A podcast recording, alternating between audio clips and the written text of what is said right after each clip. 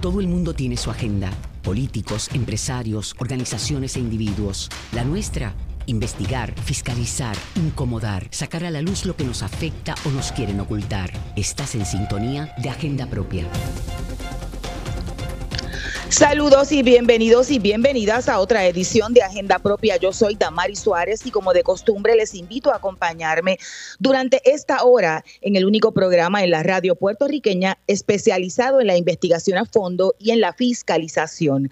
Agenda Propia es un espacio semanal que producimos en el Centro de Periodismo Investigativo para discutir de manera crítica el quehacer noticioso, económico y social del país. Manténganse informados sobre nuestras investigaciones buscando en nuestra página www.periodismoinvestigativo.com. Allí también nos pueden encontrar en las redes sociales, tanto en Twitter como en Instagram y en Facebook, bajo arroba CPIPR. Y en nuestra agenda del día hoy discutiremos una historia publicada por el centro sobre el proceso de redistribución electoral. A principios de este año ya comenzaron los trabajos técnicos encaminados a actualizar los mapas de los distritos electorales tras los cambios en población reflejados en el censo del 2020. ¿Cómo va el proceso y quiénes están a cargo? En breve le decimos. Hoy hablaremos con el presidente de la Comisión de Gobierno en la Cámara de Representantes, Jesús Manuel Ortiz, sobre los posibles cambios eh, a las leyes de transparencia y de datos abiertos.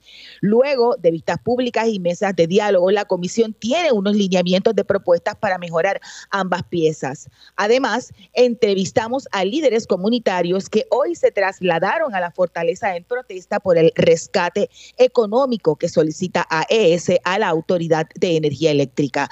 Culminamos con buenas noticias nuestra edición de hoy, pues les presentamos nuestro nuevo proyecto, Medioscopio, una iniciativa para desarrollar consumidores críticos de los medios de comunicación impulsada por el CPI. Iniciemos Agenda Propia. Esta es La Piedra en el Zapato Solo en tres de los ocho distritos senatoriales del país se harán cambios a la composición actual del mapa electoral debido a las fluctuaciones de su población, acordaron los dos miembros asociados de la Junta Constitucional de revisión de los distritos electorales senatoriales y representativos de Puerto Rico. La determinación fue tomada en las primeras reuniones del grupo que rediseña los distritos electorales en este caso primero los senatoriales, compuesto por Edwin Mundo y Ferdinand Mercado, miembros de esa junta en representación del Partido Nuevo Progresista y del Partido Popular Democrático, respectivamente. Nosotros publicamos esta historia la pasada semana sobre el proceso de redistribución electoral, que es un proceso que se hace cada 10 años, luego del censo, para determinar la composición de los distritos senatoriales y representativos, de manera que tengan una cantidad similar de habitantes garantizando que cada voto tenga el mismo valor y se cumpla con el principio de una persona un voto. Este principio, bueno, en el ámbito electoral supone que el voto de los ciudadanos, independientemente de su raza, su profesión, clase social, todos tienen el mismo valor. De ahí que la esencia de toda distribución electoral sea la mayor igualdad numérica poblacional posible en cada uno de esos distritos. Por ejemplo, el ciudadano que vota en San Juan tiene el mismo valor que quien ejerza ese derecho, por ejemplo, en Juana Díaz, porque todos los distritos representativos y senatoriales tienen una población similar. Ocurre en Estados Unidos y en los territorios y en ocasiones ha sido controversial porque se puede prestar para que un partido político manipule la composición de un distrito para aumentar la posibilidad de ganar más escaños legislativos o en su defecto minimizar la ventaja de sus opositores. La práctica de delimitar selectivamente los distritos electorales se conoce en inglés como el gerrymandering y es más común en los Estados Unidos ya que en la mayoría de los estados el proceso está en manos del gobernador y la legislatura estatal. En Puerto Rico la Junta no está adscrita a la rama ejecutiva ni a la legislativa y solo participan los dos partidos principales dejando fuera del proceso a los minoritarios o emergentes. De hecho, por disposición constitucional, la Junta es presidida por la jueza presidenta del Tribunal Supremo y está compuesta por otros dos miembros que son nombrados por el gobernador con el consejo y el consentimiento del Senado. Estos tienen que ser de partidos distintos y en las siete redistribuciones electorales anteriores y estas han sido miembros de los partidos dominantes. Mercado y Mundo fueron confirmados aún con la oposición de los partidos minoritarios y del senador independiente José Vargas Por estos ser excluidos del proceso pese al resultado de las pasadas elecciones. Vamos a hablar de lo que está ocurriendo en términos de los cambios y también con los comisionados electorales de los partidos minoritarios, los emergentes, para hablar un poco sobre este proceso en el que no están en manos de ellos. Se está trabajando, como se sabe, entre los dos miembros del, del Partido Popular y del Partido Nuevo Progresista. Y se supone que las decisiones que van corriendo primero desde el Senado, con los ocho distritos senatoriales y luego cada uno de los cinco distritos representativos que tiene esos ocho para un total de 80 distritos representativos, se hace un modelaje que debe de tener una población ideal que ha sido computada por la cantidad de población total que dispuso el censo del 2020 que hay, como ustedes saben, por segunda ocasión en el censo ha habido un descenso ¿verdad? poblacional, lo que supone que podría haber áreas en las que hayan cambios. Se supone que los cambios más drásticos en términos de los distritos senatoriales serían ya en el área de Arecibo, en el área de eh, Aguadilla Mayagüez y en el área de Ponce. Vamos a la cita directa. Quiero conectar con la comisionada electoral del movimiento Victoria Ciudadana, Aponte, que ya se encuentra en línea telefónica. Saludos, Aponte, bienvenida a Agenda Propia. Saludos a ustedes y a todos los oyentes. Eh, usualmente los dos partidos principales eh, han estado a cargo de este proceso. Cuando le preguntaba, por ejemplo, a uno de los dos miembros eh, asociados, Ferdinand Mercado, planteaba que los partidos principales son los que manejan o que han, han tenido, son, tienen electos candidatos o candidatas en estos distritos representativos y senatoriales. ¿Usted le parece que a la luz de los cambios políticos en términos de cinco partidos inscritos, debería tener mayor participación? Los partidos emergentes, aun cuando no hayan tenido la oportunidad de, elegir candidatos por distrito? Sí, yo creo que en el Puerto Rico de hoy hablar de partidos, ¿verdad? De, mayoría eh, eh, es dificultoso, ¿verdad? Porque estamos ante una realidad donde un eh, donde es un país pluripartida, o sea, donde el que ganó ganó con un 30%, no puede decir que tiene una mayoría absoluta. Eso lo que era la Junta de Redistribución antes y su composición era referente a una realidad de Puerto Rico, ¿verdad? En los en otros años, no en donde estamos actual. Actualmente debe ser una prioridad para nosotros y para todos los partidos es expandir los procesos democráticos y, concederle mayor participación y representación a la ciudadanía entera. Y esa es la realidad que vivimos en Puerto Rico hoy. Eso fue la realidad de los resultados electorales que se tuviesen en las pasadas elecciones, donde no vimos un, una gana, ¿verdad? Que ningún partido ganó abrumadamente en Puerto Rico. Así que aguantarse todavía el mismo discurso de que somos mayoría, por ende tenemos mayor representación, es erróneo. Aponte, nosotros vimos, por ejemplo, en el caso de su partido, en el Movimiento Victoria Ciudadana, que eh, pusieron candidatos, eh, optaron por poner candidatos en diferentes posiciones a aspirar dentro del cuadro en las elecciones generales y algunos por distritos, como en el caso de Eva Prados en San Juan, que, llegó segunda eh, hubo y, ganó, ganó el, el incumbente Juan Oscar Morales por 128 votos. Bueno, sí, en el caso de Eva Prado, pues yo no te diría que ganó Juan Oscar Morales. Yo creo que se la ganó Eva Prado y Eva Prado es la representante si se le hubiese dado la oportunidad de exponer su caso, ¿verdad? Ya sea en los tribunales o en la Cámara, y eso no se vio. Y eso no se estuvo exactamente por esto mismo, porque estos partidos dominan las estructuras y así se aferran al poder a controlarlo. Lo están haciendo en la Comisión Estatal de Elecciones actualmente y lo seguirán haciendo simplemente para, para poder asegurar su supervivencia porque es la única manera que podrían, porque hay un pueblo que está pensando, hay un pueblo que está leyendo propuestas y que está buscando alternativas distintas. Este proceso primero es independiente de la Comisión Estatal de Elecciones, pero son ustedes en la comisión los que tienen que, ¿verdad? Que, luego eh, eh, implantar los cambios que se den en estos mapas electorales. ¿Se ha discutido si algo, el, el asunto dentro de la Comisión Estatal de Elecciones? Aponte. bueno, técnicamente debe ser un proceso independiente, pero vamos, volvemos el que está coordinando, ¿verdad? Uno de los coordinadores del proceso es Edwin Mundo, que es comisionado electoral. están usando las oficinas de la Comisión Estatal de Elecciones, están usando empleados de la Comisión Estatal de Elecciones. Así que técnicamente no es un proceso aparte de, lo que es la Comisión Estatal de Elecciones. Nosotros no hemos discutido, no hemos tenido información alguna, no se nos ha citado a ninguna reunión. Nosotros como partido, como comisión electoral, también la información que tenemos es mínima, es la misma que tienen ustedes, revisamos las actas de la Junta cuando se publican, vemos las vistas y hasta ahí. O sea que eh, yo le planteaba en la historia eh, porque le preguntaba a otros miembros que han estado en juntas revisoras pasadas eh, y siempre han sido trabajos más vinculados al tribunal, a la rama judicial para garantizar esa independencia y por lo que me dicen es la primera vez que ocurre que se reúnen en la Comisión Estatal de Elecciones o que utilizan personal de la, de la Comisión Estatal de Elecciones. Para usted no están trabajando independientemente. Ese, ese criterio de independencia no, no se está dando. No la tiene, no la tiene y a la medida de que son los mismos empleados del Partido No Progresista y del Partido Popular, pues entonces tenemos, ¿verdad? un grave problema de imparcialidad a la, a la hora de, implantar el, los estudios y hacer los análisis en cuanto a las, ¿verdad? ¿Sabes? ¿Qué criterio utilizaron, por ejemplo, para nombrar al comisionado de Mundo? A la Junta de Redistribución Electoral. Él estudió demografía, es un experto en el censo electoral, participó de estos procesos. Y esos son los criterios que tuvo que haber tenido el gobernador, ¿verdad?, cuando eh, nombró a estas personas a la Junta. La, la, constitución, de hecho, ya mismo voy a conectar con otro comisionado electoral que, que, es abogado, pero la constitución no dispone que tienen que ser de un partido u otro, lo que dice es que tienen que ser de partidos distintos, aunque sí, eh, que cae en, en, manos del gobernador de turno el nombrar a esos dos miembros. Eh, se, debe, se debe ponderar para futuras redistribuciones a la luz de estos cambios, como le hacía en la primera pregunta, el, el, el clarificar el asunto o que se abra la posibilidad de que se haga una junta mucho más eh, representativa de todos los sectores políticos.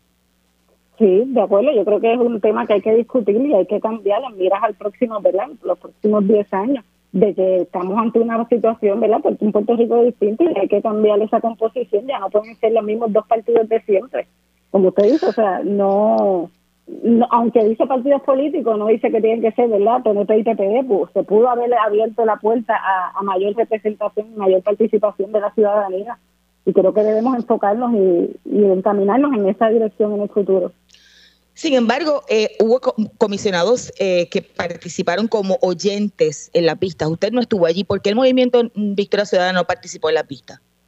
Nosotros estábamos conectados de, de manera virtual en las vistas, esencialmente, pero estábamos se estaban transmitiendo en vivo las vistas y estábamos pendientes. Lo que pasa es que, bueno, volvemos a la problemática de que cuando estos partidos controlan todas las estructuras, igual controlan la estructura de la Comisión Estatal de Elecciones. Nosotros no contamos con un planificador electoral, a diferencia del resto de los partidos.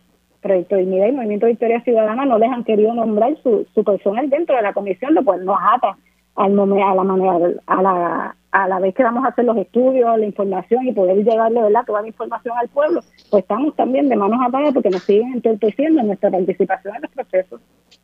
¿Qué le dicen que debería darse para cambiar eh, estos procesos de cara a las futuras redistribuciones? Si, si, si de algo, ¿verdad? Sus asesores, que habría que hacer una, una, enmienda a la Constitución, habría que hacer un proyecto de ley, habría que... ¿Qué tipo de cambio se podría dar para abrir el proceso a, a otros sectores más allá de los dos partidos principales? Sí, yo creo que aquí hay que hacer unas revisiones a la Constitución, ¿verdad? No solamente en esta enmienda, sino en otras para poder llevar a cabo procesos más democráticos, ¿verdad? Ya el pueblo le está exigiendo, lo vimos en los resultados electorales y lo estamos viendo a diario. Eh, desde el punto de vista ¿verdad? del movimiento Victoria Ciudadana, que puede hacer un llamado a la ciudadanía involucrarse en los procesos. La única manera de poder cambiar ¿verdad? Este, este control que tiene el PPD y el PNP es involucrarnos de los procesos, fiscalizar ¿verdad? dentro de la toma de decisiones, desde la Junta de Distribución, ¿verdad? cuando vengan a sus comunidades, cuando vengan a tocar y pueda afectar eso lo que es la, la composición del distrito representativo, pues que sean los propios ciudadanos y las ciudadanas los que tomen control de, del proceso y involucrarse. Gracias a Ponte, que ya tenemos a nuestro próximo invitado en línea. Escuchaban a la comisionada electoral del Partido Movimiento Victoria Ciudadana, eh, Lilian Aponte, y yo quiero conversar con su contraparte en el Partido Independentista puertorriqueño, Roberto Iván Aponte, que ya se encuentra conectado a través de la línea telefónica. Saludos, comisionado, buenas tardes, bienvenido a Agenda Propia. Saludos, Damari, como siempre, un placer estar contigo. Un saludo al público Radio Escucha de Radio Isla. Ustedes en el Partido Independentista Puertorriqueño nunca han participado de un proceso de revisión electoral.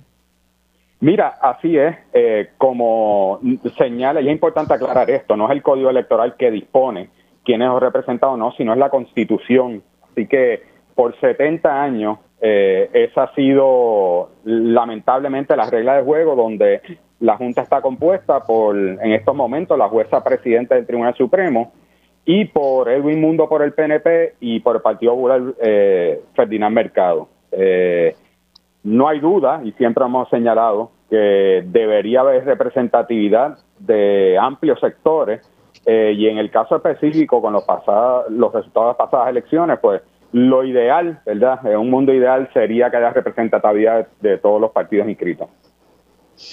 Y, a eso voy, la constitución no dispone que deben ser de un partido u otro, lo que dice que son de dos partidos distintos. Eh, para efectos de, esa, ¿verdad? lo que podríamos llamar pluralismo en términos políticos y de, partidos políticos y ese cambio de representatividad, no, debería abrirse a esa otra posibilidad, o sea, no, no tiene que ser PNP y popular. Sí, así es. Y ahí otro ejemplo más de donde lamentablemente el gobernador Pierluisi, donde pone la palabra, no pone la acción. Eh, lo cierto es, como tú correctamente señalas, no es que diga que tiene que ser PNP o PPD, dice que tiene que ser miembro, esos dos miembros adicionales nombrados por el gobernador con consejo y consentimiento del Senado. Eh, pero lamentablemente Pierluisi responde, ¿verdad? Y, es lo que se ve claramente. Yo te diría, Damari, ¿eh? desde las pasadas elecciones al día de hoy, es evidente que el PNP-PPD, el bipartidismo tradicional, trata de mantener las reglas de juego como están para beneficio de ella. Y con eso hay que romper. No, hay nada que impida, por ejemplo, aunque la Constitución disponga que tienen que ser dos miembros asociados, que haya una junta mucho más amplia con participación, por ejemplo, en este caso, de los cinco partidos. Mira, eh, no te puedo negar que difícilmente. Eh, ok porque no, lo que digo en términos, eh, eh, eh, ¿cómo se dice? No, en términos prácticos, sino si, si la ley, la constitución y esa disposición impide que se pueda ampliar la convocatoria, ¿verdad? Sí, difícil. Eh, claro está, ¿verdad? Aunque han pasado 70 años y esta junta, la, la constitución fue creada bajo comienzos, ¿verdad? Bajo en Muñoz Marín, la realidad es que los mismos intereses que había en ese momento siguen existiendo hoy en día en aquel momento, Muñoz y el liderato del PPD tratando de controlar eh, ¿verdad? el andamiaje electoral en Puerto Rico y hoy en día pues se le añade eh, al Partido Nuevo Progresista, al PPD, con ese intento de, de, controlar los asuntos electorales, controlar el país, que lo vemos en todos los renglones y hemos visto durante este pasado año cómo las cosas que han ocurrido en la legislatura y en la gobernación. Así que no es de sorprender. Y con eso, vuelvo y repito, el pueblo puertorriqueño, yo creo que lo ha venido haciendo en las últimas elecciones, tiene que crear conciencia de que hay que romper con ese bipartidismo que nos lleva décadas y décadas en retroceso.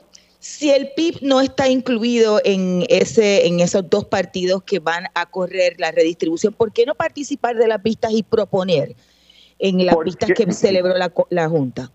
Mira, porque es las reglas de juego establecidas por ellos, lo que se diga y no se diga es establecido por ellos. Yo leí, y en esto quiero ser, ¿verdad?, eh, ser responsable. Eh, tú escribiste un excelente artículo que dicho así de paso, lo recomiendo, ah, en, el Centro de Periodismo Investigativo, una investigación sobre este tema de la Junta de Redistribución. Excelente, ¿verdad? Resumen de lo que es la Junta de Redistribución. Pero cuando señalan ahí que varias personas, y lo señala tanto Ferdinand Mercado como Edwin Mundo, que varias personas acudieron a una vista, y tú lo señalas, es por iniciativa de una llamada de Edwin Mundo para que esas personas acudieran. Así que no nos llamemos engaños. Las reglas de juego están establecidas. Ese andamiaje que va finalmente a aprobarse en los próximos meses es el andamiaje que quiere de un principio el PNP del PPD. Eh, y quizás dan algo a cambio por el otro beneficiarse por otra parte, como ha venido ocurriendo por años. Eh, y ante ese ejercicio fútil, esa pantomima, en el caso nuestro, nosotros nos prestamos a, esa pantomima. Eh, así que lo, que le pido al pueblo puertorriqueño es que estemos muy atentos a cuál va a ser la determinación final de esa junta, eh, que yo no tengo mucha esperanza con ella. Eh, es una redistribución hecha al calco a beneficio de Edwin Mundo y sería Mercado. Y si es un tema tan importante, ¿a qué se le atribuye que, verdad, no, no haya, y uno puede admitir primero que es un tema muy técnico, eh, un tema bastante específico en términos de números, estadísticas, población, etcétera, unos modelajes muy específicos, ¿verdad?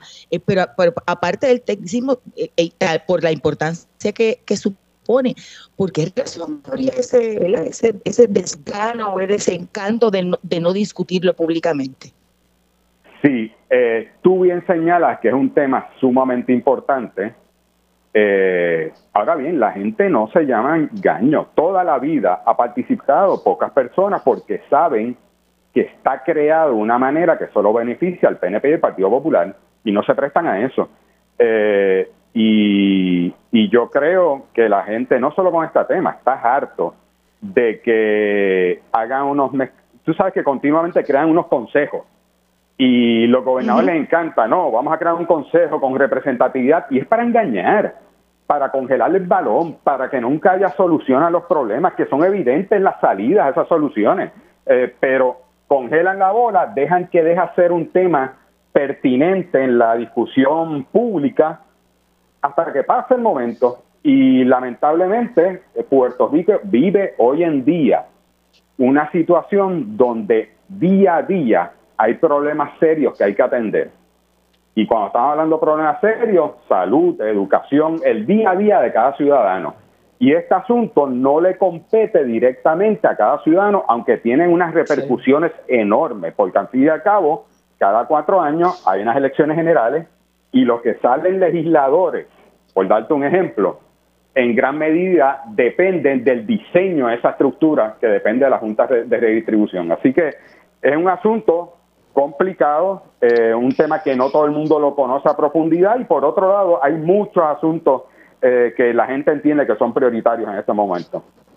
Comisionado, tengo que hacer la pausa, pero no puedo eh, despedirme sin hacerle la pregunta. Ve con buenos ojos que se reúnan y trabajen dentro de la comisión con empleados de la Comisión Estatal de Elecciones cuando esa no ha sido la norma en las pasadas juntas revisoras. Mira, como tú bien señalas, eh, no debería ser así debería mantenerse un ente, ¿verdad? Como es, independiente, fuera de la Comisión Estatal de Elecciones, una determinación que, determinación que tomó el PNP-PPD y el presidente de la Comisión Estatal de Elecciones, sin que los otros partidos participáramos de esa determinación, pero me parece lamentable y no refleja, ¿verdad?, la transparencia necesaria de un organismo que debería ser transparente eh, y no en beneficio de uno u otro. Escuchaban a Roberto Iván Aponte, comisionado electoral del Partido Independentista puertorriqueño, y más temprano a su homóloga, comisionado electoral del Movimiento Victoria Ciudadana, Lilian Aponte. Vamos a una breve pausa, pero usted siga en sintonía, que al regreso hablamos sobre los posibles cambios que trabaja la Comisión de Gobierno en la Cámara de Representantes sobre las mal llamadas leyes de transparencia y datos abiertos. Usted escucha Agenda Propia.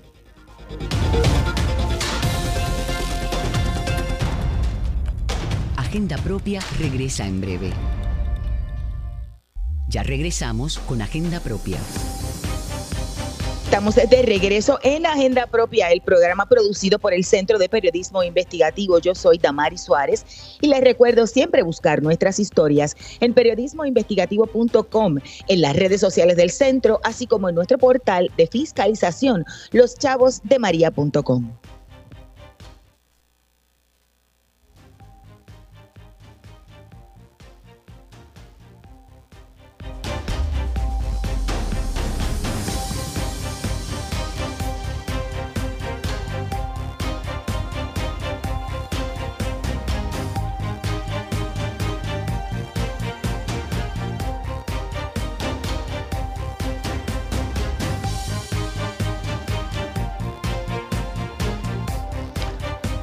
semana la Comisión de Gobierno en la Cámara de Representantes reunirá a grupos, organizaciones, incluyendo periodistas, que luchan por una mayor transparencia gubernamental con el fin de discutir los lineamientos recogidos en ponencias, mesas de diálogo y vistas públicas sobre las mal llamadas leyes de transparencia y datos abiertos que, como ustedes recordarán, fueron aprobadas en lo que posiblemente fue su última gestión pública antes de salir de la fortaleza Ricardo Rosselló Nevares. Nos acompaña el presidente de la Comisión Cameral de Gobierno, Jesús Manuel Ortiz. Saludos, representante, bienvenido a Agenda Propia. Saludos, saludos a María, a ti, a la audiencia de tu programa, placer siempre. Hay una, una, unas reuniones convocadas para esta semana y hay unos lineamientos que ustedes durante todos estos meses han trabajado luego de las últimas mesas de diálogo.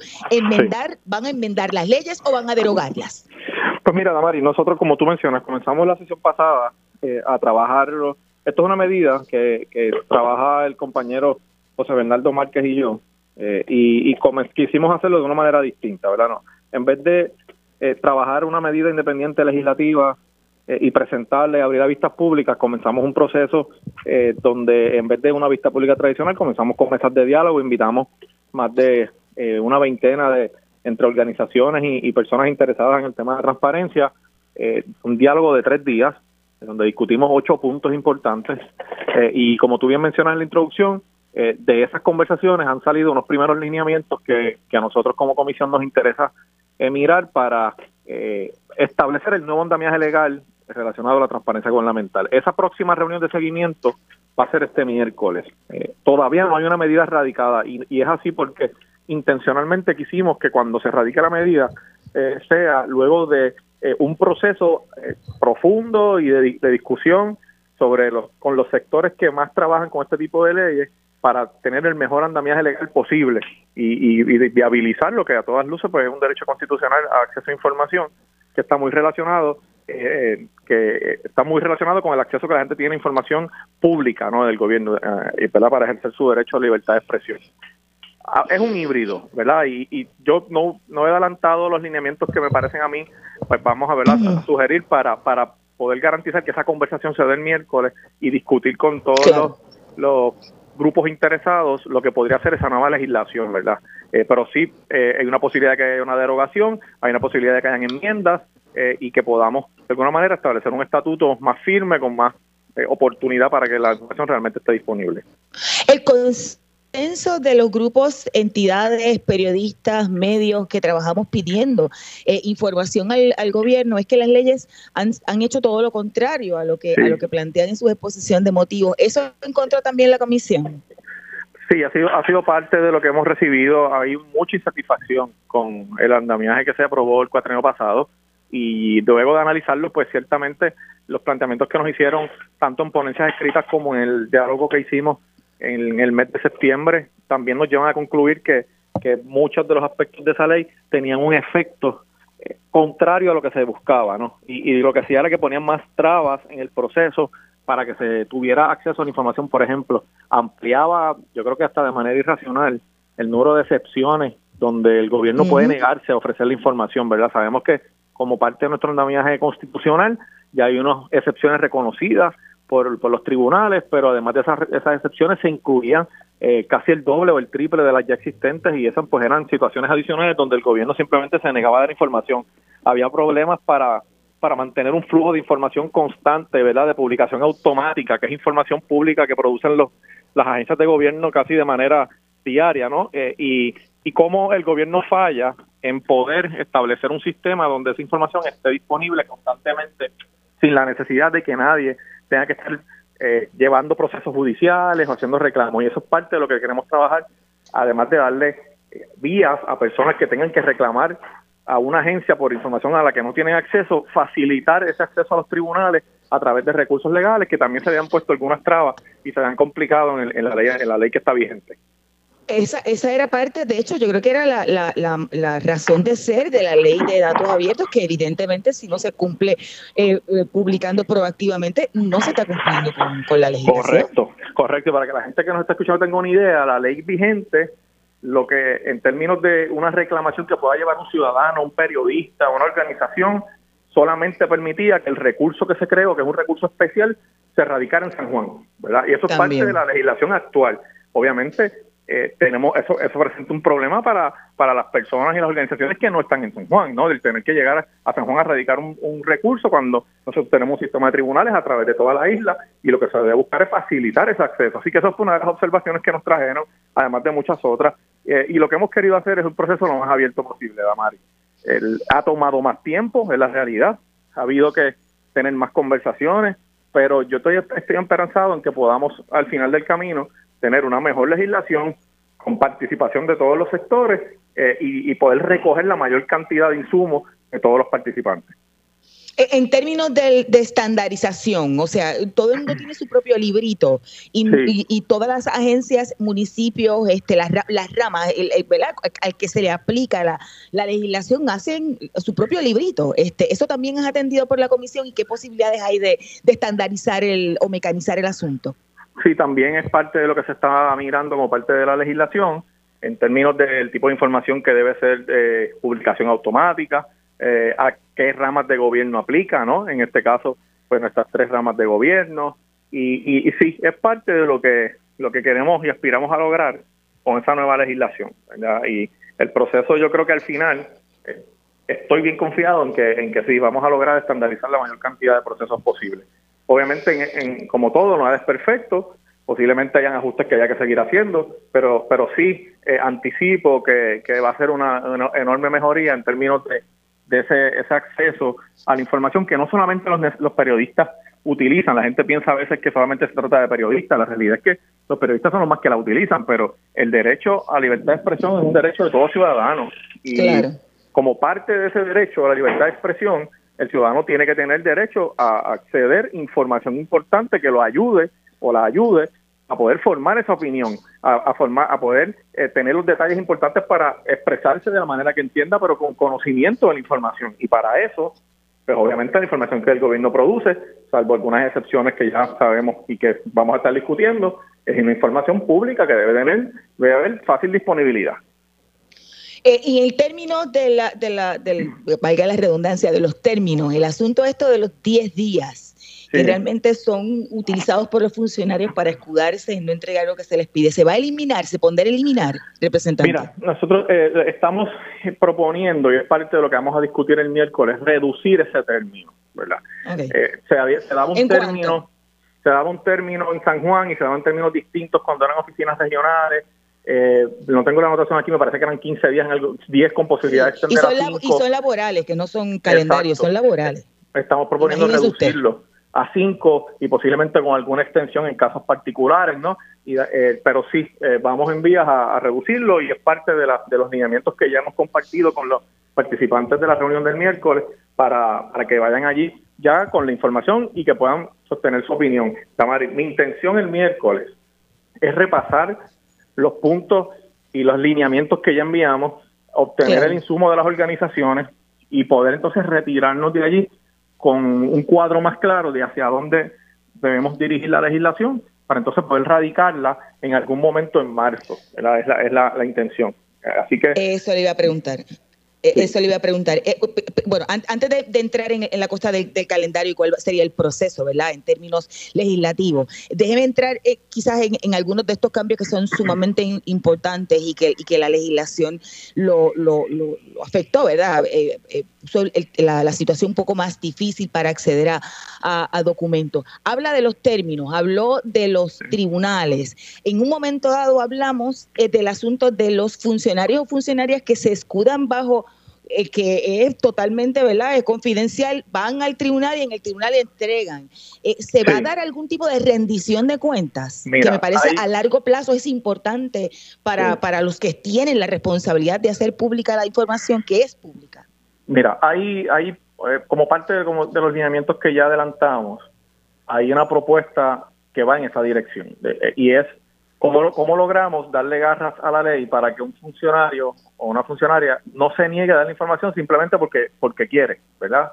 Sin ningún tipo de, de, razón y sin ningún tipo ¿verdad? De, de cuestión de planteamiento.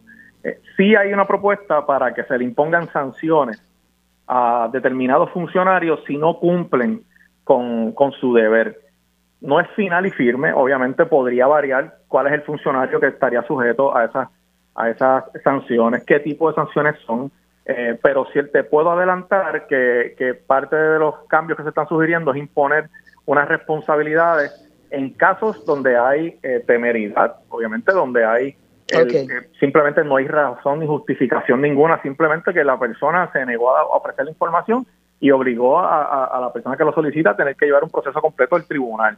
Eh, obviamente aquí hay algunas capas de, funcionarios públicos que tenemos que mirar bien cómo funciona. Por ejemplo, está el jefe de agencia, hay que mirar el caso donde el jefe de agencia quizás le prohíba a ese empleado ofrecer la información, a dónde debe ir mm. esa sanción, o hay casos donde quizás se le da la instrucción al funcionario y el funcionario por la por simplemente porque no quiere no transmite la información. En ese mismo caso habría que ver entonces quién es el responsable en ese caso. Así que lo que lo que queremos es mirar las distintas instancias, pero en términos generales sí hay una propuesta de, incluir garras a la ley para que se le ponga la responsabilidad a un funcionario que de manera temeraria eh, oculte información o simplemente se niegue a ofrecerla. En 30 segundos que nos quedan antes de la pausa, escuchaba que espera radicar la medida en marzo. En términos procesales, hay eh, ambiente en todos los partidos políticos, incluyendo en la rama ejecutiva, para hacer los cambios que está trabajando la Comisión de Gobierno. Pues mira, yo, yo eh, tengo, he tenido conversaciones ya con compañeros de distintas delegaciones, yo veo un buen ambiente, eh, incluyendo con algunos compañeros del PNP. Eh, parte del proceso después de la reunión del miércoles también va a ser comenzar unos pasos que ya hemos adelantado, pero meternos un poco más de lleno en el tema de, dialogar con los representantes de Fortaleza para ver cuál es su posición.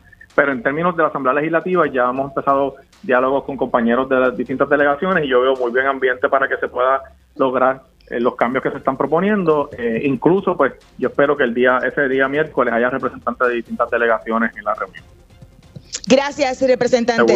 Gracias por acompañarnos. El, presidente de la Comisión de Gobierno en la Cámara de Representantes, Jesús Manuel Ortiz. Vamos a una breve pausa, pero usted siga en sintonía. Al regreso, hablamos sobre una manifestación convocada tras la publicación de la Perla y el CPI sobre un artículo de, de AS y además también el inicio del proyecto Medioscopio. Usted escucha Agenda Propia.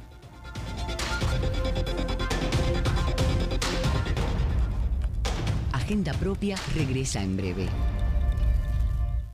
Ya regresamos con Agenda Propia. Y estamos de regreso en Agenda Propia, el programa producido por el Centro de Periodismo Investigativo. Yo soy Damari Suárez y siempre les recuerdo buscar nuestras historias en periodismoinvestigativo.com, en las redes sociales del centro, así como en nuestro portal Y ya nos acompaña Laura Moscoso, periodista independiente y profesora que coordina el proyecto Medioscopio, impulsado por el Centro de Periodismo Investigativo en colaboración con el Museo de Arte Contemporáneo y Aspira de Puerto Rico. El proyecto Medioscopio es una iniciativa comunitaria y quiero que eh, Laura nos hable un poco sobre este interesante proyecto. ¿Cómo estás? Buenas tardes. Bienvenida a Agenda Propia, Laura. Saludos, Damari, buenas tardes. Un gusto saludarte. Igual, ¿de qué se trata esto, Medioscopio? Me gusta hasta el nombre. el, el nombre está interesante. Pues mira, el proyecto Medioscopio es, es un proyecto piloto, ¿verdad? Es, es lo que aspiramos a que sea el primero de muchos que llevemos a distintos municipios y distintas comunidades en donde queremos desarrollar herramientas que nos conviertan y conviertan a los jóvenes puertorriqueños en consumidores críticos de medios de comunicación. ¿Y esto va dirigido a, jóvenes? Sí, sí. La, esa es la, audiencia, ese es el grupo de trabajo, la juventud puertorriqueña, específicamente la adolescencia. El grupo que tenemos ahora son jóvenes eh, de 13 a 18 años. Qué chévere. Y cuando hablan de, de, buscar que se conviertan en consumidores críticos de los medios, ¿a qué nos referimos, Laura?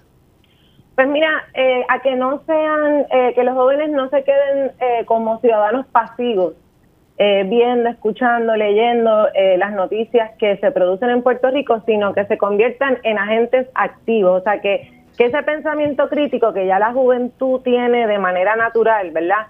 Buscando sus identidades, sus intereses, definiéndose como personas, cuestionándose este, la vida y la sociedad, pues que la podamos dirigir a hacer una mirada crítica de los medios de comunicación, cómo se producen las noticias, si creemos que son justas y balanceadas, y también eh, que desarrollen herramientas específicas para entonces poder crear sus propias narrativas, sus propias eh, noticias, eh, contar su propia historia. Qué chévere. Hablemos un poco de la experiencia, porque comenzó el proyecto ya con jóvenes en Loíza. ¿Dónde fue y cuál fue la experiencia? Pues mira, la experiencia de trabajar en Loíza es súper chévere, es gratificante. Loíza es un municipio que tiene una trayectoria histórica de liderazgo comunitario y por supuesto de gestión cultural, así que nos pareció que era obvio, ¿no? Eh, lanzar el proyecto allí y poder combinarlo con estos jóvenes de la escuela Belén Blanco Sequeira, eh, que están convocados por el grupo Aspira. Y la experiencia ha sido nítida, ya llevamos cuatro el sábado, en donde hemos tenido talleristas del Centro de Periodismo y también hemos tenido a las compañeras de revista étnica y a la compañera que es alfabetizadora mediática, Anet Ruiz. Y, estos primeros cuatro sábados, pues nos hemos adentrado en un balance de teoría y práctica, en donde vemos el panorama actual de las noticias en Puerto Rico y empezamos a, lanzar preguntas a los jóvenes para que ellos mismos ¿verdad? Den, sus opiniones y su balance sobre, sobre la cobertura mediática, específicamente a Loíza. Y entonces empezar a, a proponer eh, nuevas maneras de poder narrarnos. Y eso está chévere, ¿sabes? Porque estamos en un momento en que hay mucha información, un bombardeo de información. Y, y, me parece que, buscar que, que esas nuevas generaciones comiencen a tener un contacto directo pero activo con las informaciones a las que se enfrentan y que las puedan transformar. Me parece genial camino incluso a que a verbalizar su historia como planteaba.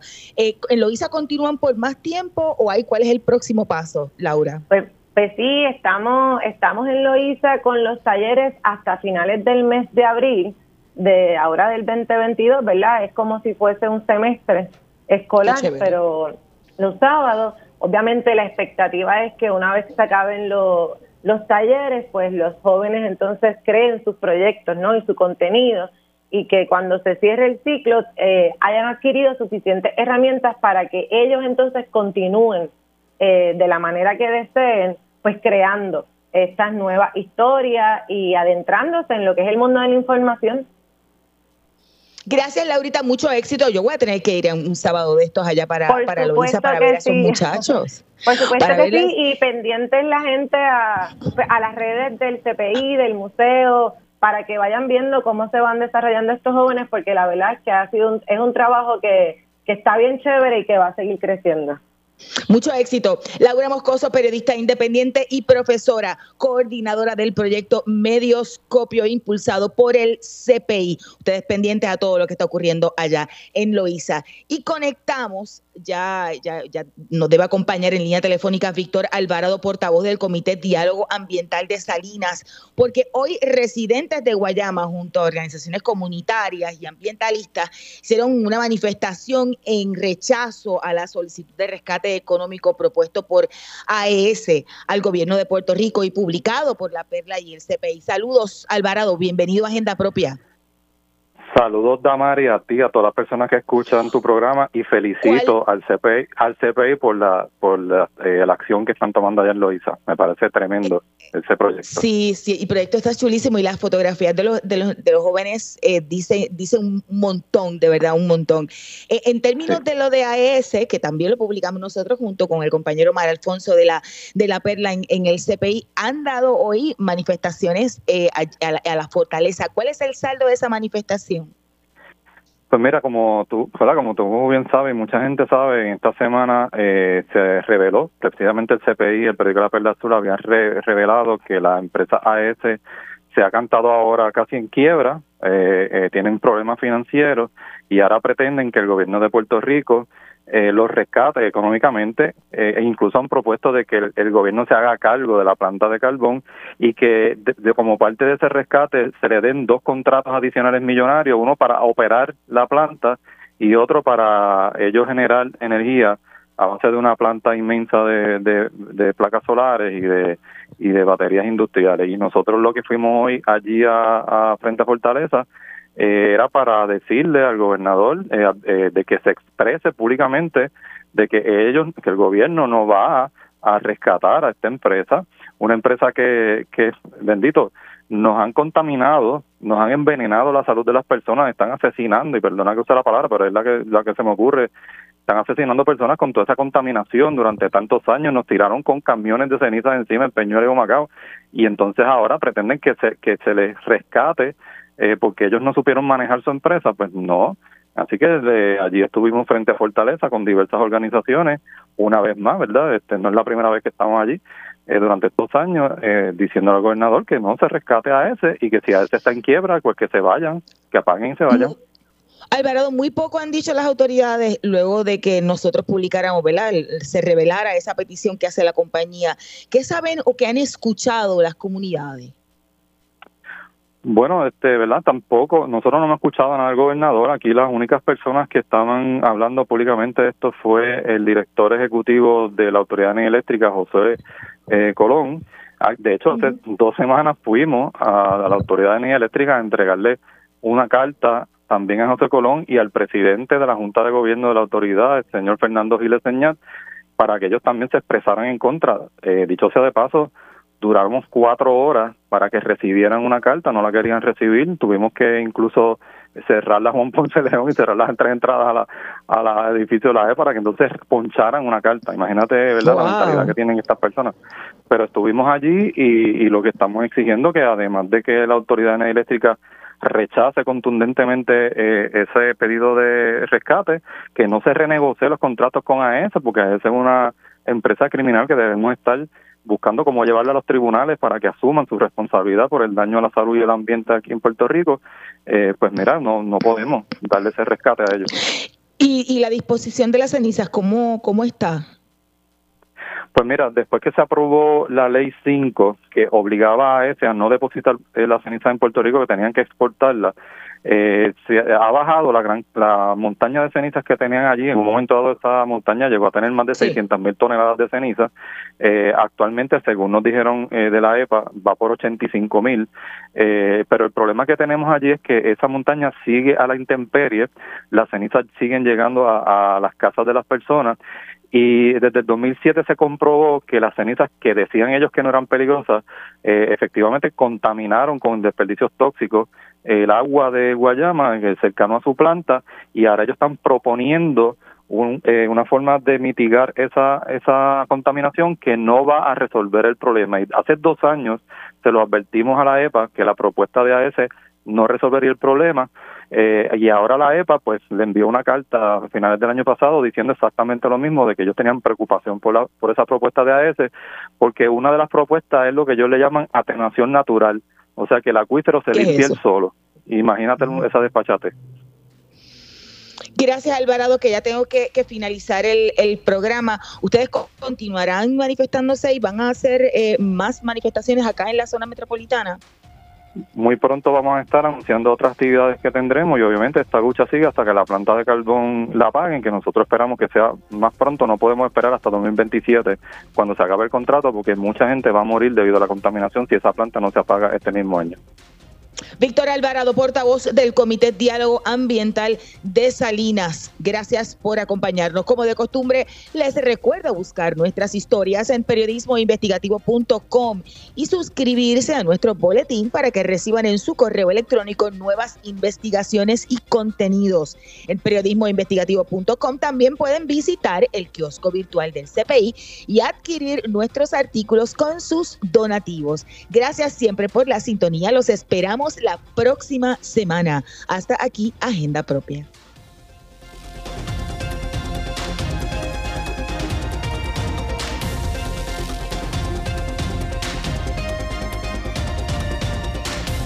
Este programa es una producción del Centro de Periodismo Investigativo con el apoyo de Espacios Abiertos.